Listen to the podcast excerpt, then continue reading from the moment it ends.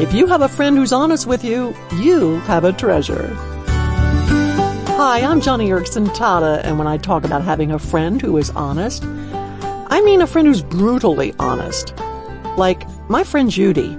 Uh, we've been close companions for 35 years and know each other well, warts and all. The other day, we were in a meeting with several coworkers discussing a project.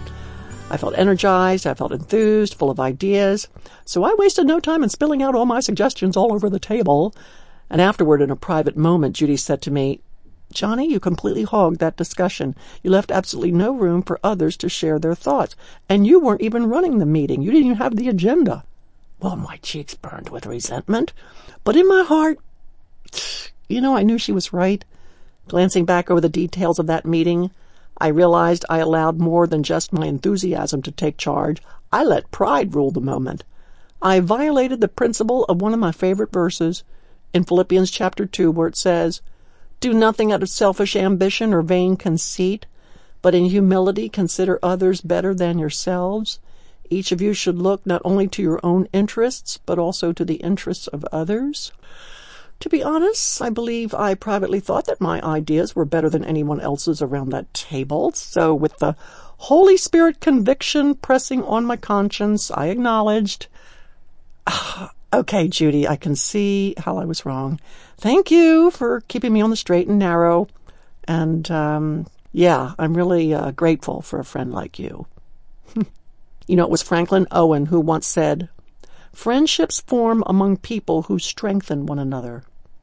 The Bible says the same thing. Proverbs 27, iron sharpens iron. So one man sharpens another. That's what Judy was doing for me. She was sharpening me and holding me accountable to God's design for me. Basically, it's why God formed friendships, good friendships, keep us from becoming one dimensional. Friendships are like mirrors that reflect a true picture of who we really are.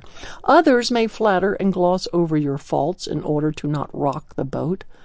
But true and genuine friends will be candid and straightforward. It's why God wants to surround you with honest, caring Christians. These are the ones who will help you see your blind spots and admit we all have them. So stop and think. Do you have an irritating Judy in your life? Sure, sometimes they can grate on you and you'll often butt heads, but you and I should have in our lives people who are firmly honest with us, and we should count them as our closest friends. After all, they are the best ones to help deflate any cherished ideas we may coddle of our own importance. It's what a good friend does. As Ephesians chapter 4 says, they speak the truth in love. They hold us accountable. They are fully committed to help you become the person God wants you to be. And I tell you someone else who will be brutally honest with you. That's the Holy Spirit. Look at Jesus and the way he was with his friends. He was always speaking the truth to them and doing it in love. He was always holding those around him accountable for their actions and attitudes. Jesus was fully committed to helping Peter and James and John be the people God wanted them to be. What a friend. What a good, honest friend we have in Jesus. Oh, today's the last day. I'll be offering the 12 page booklet that highlights the names of Jesus, Savior, Redeemer, Deliverer, and that's right, friend. Just visit my radio page today at joniandfriends.org.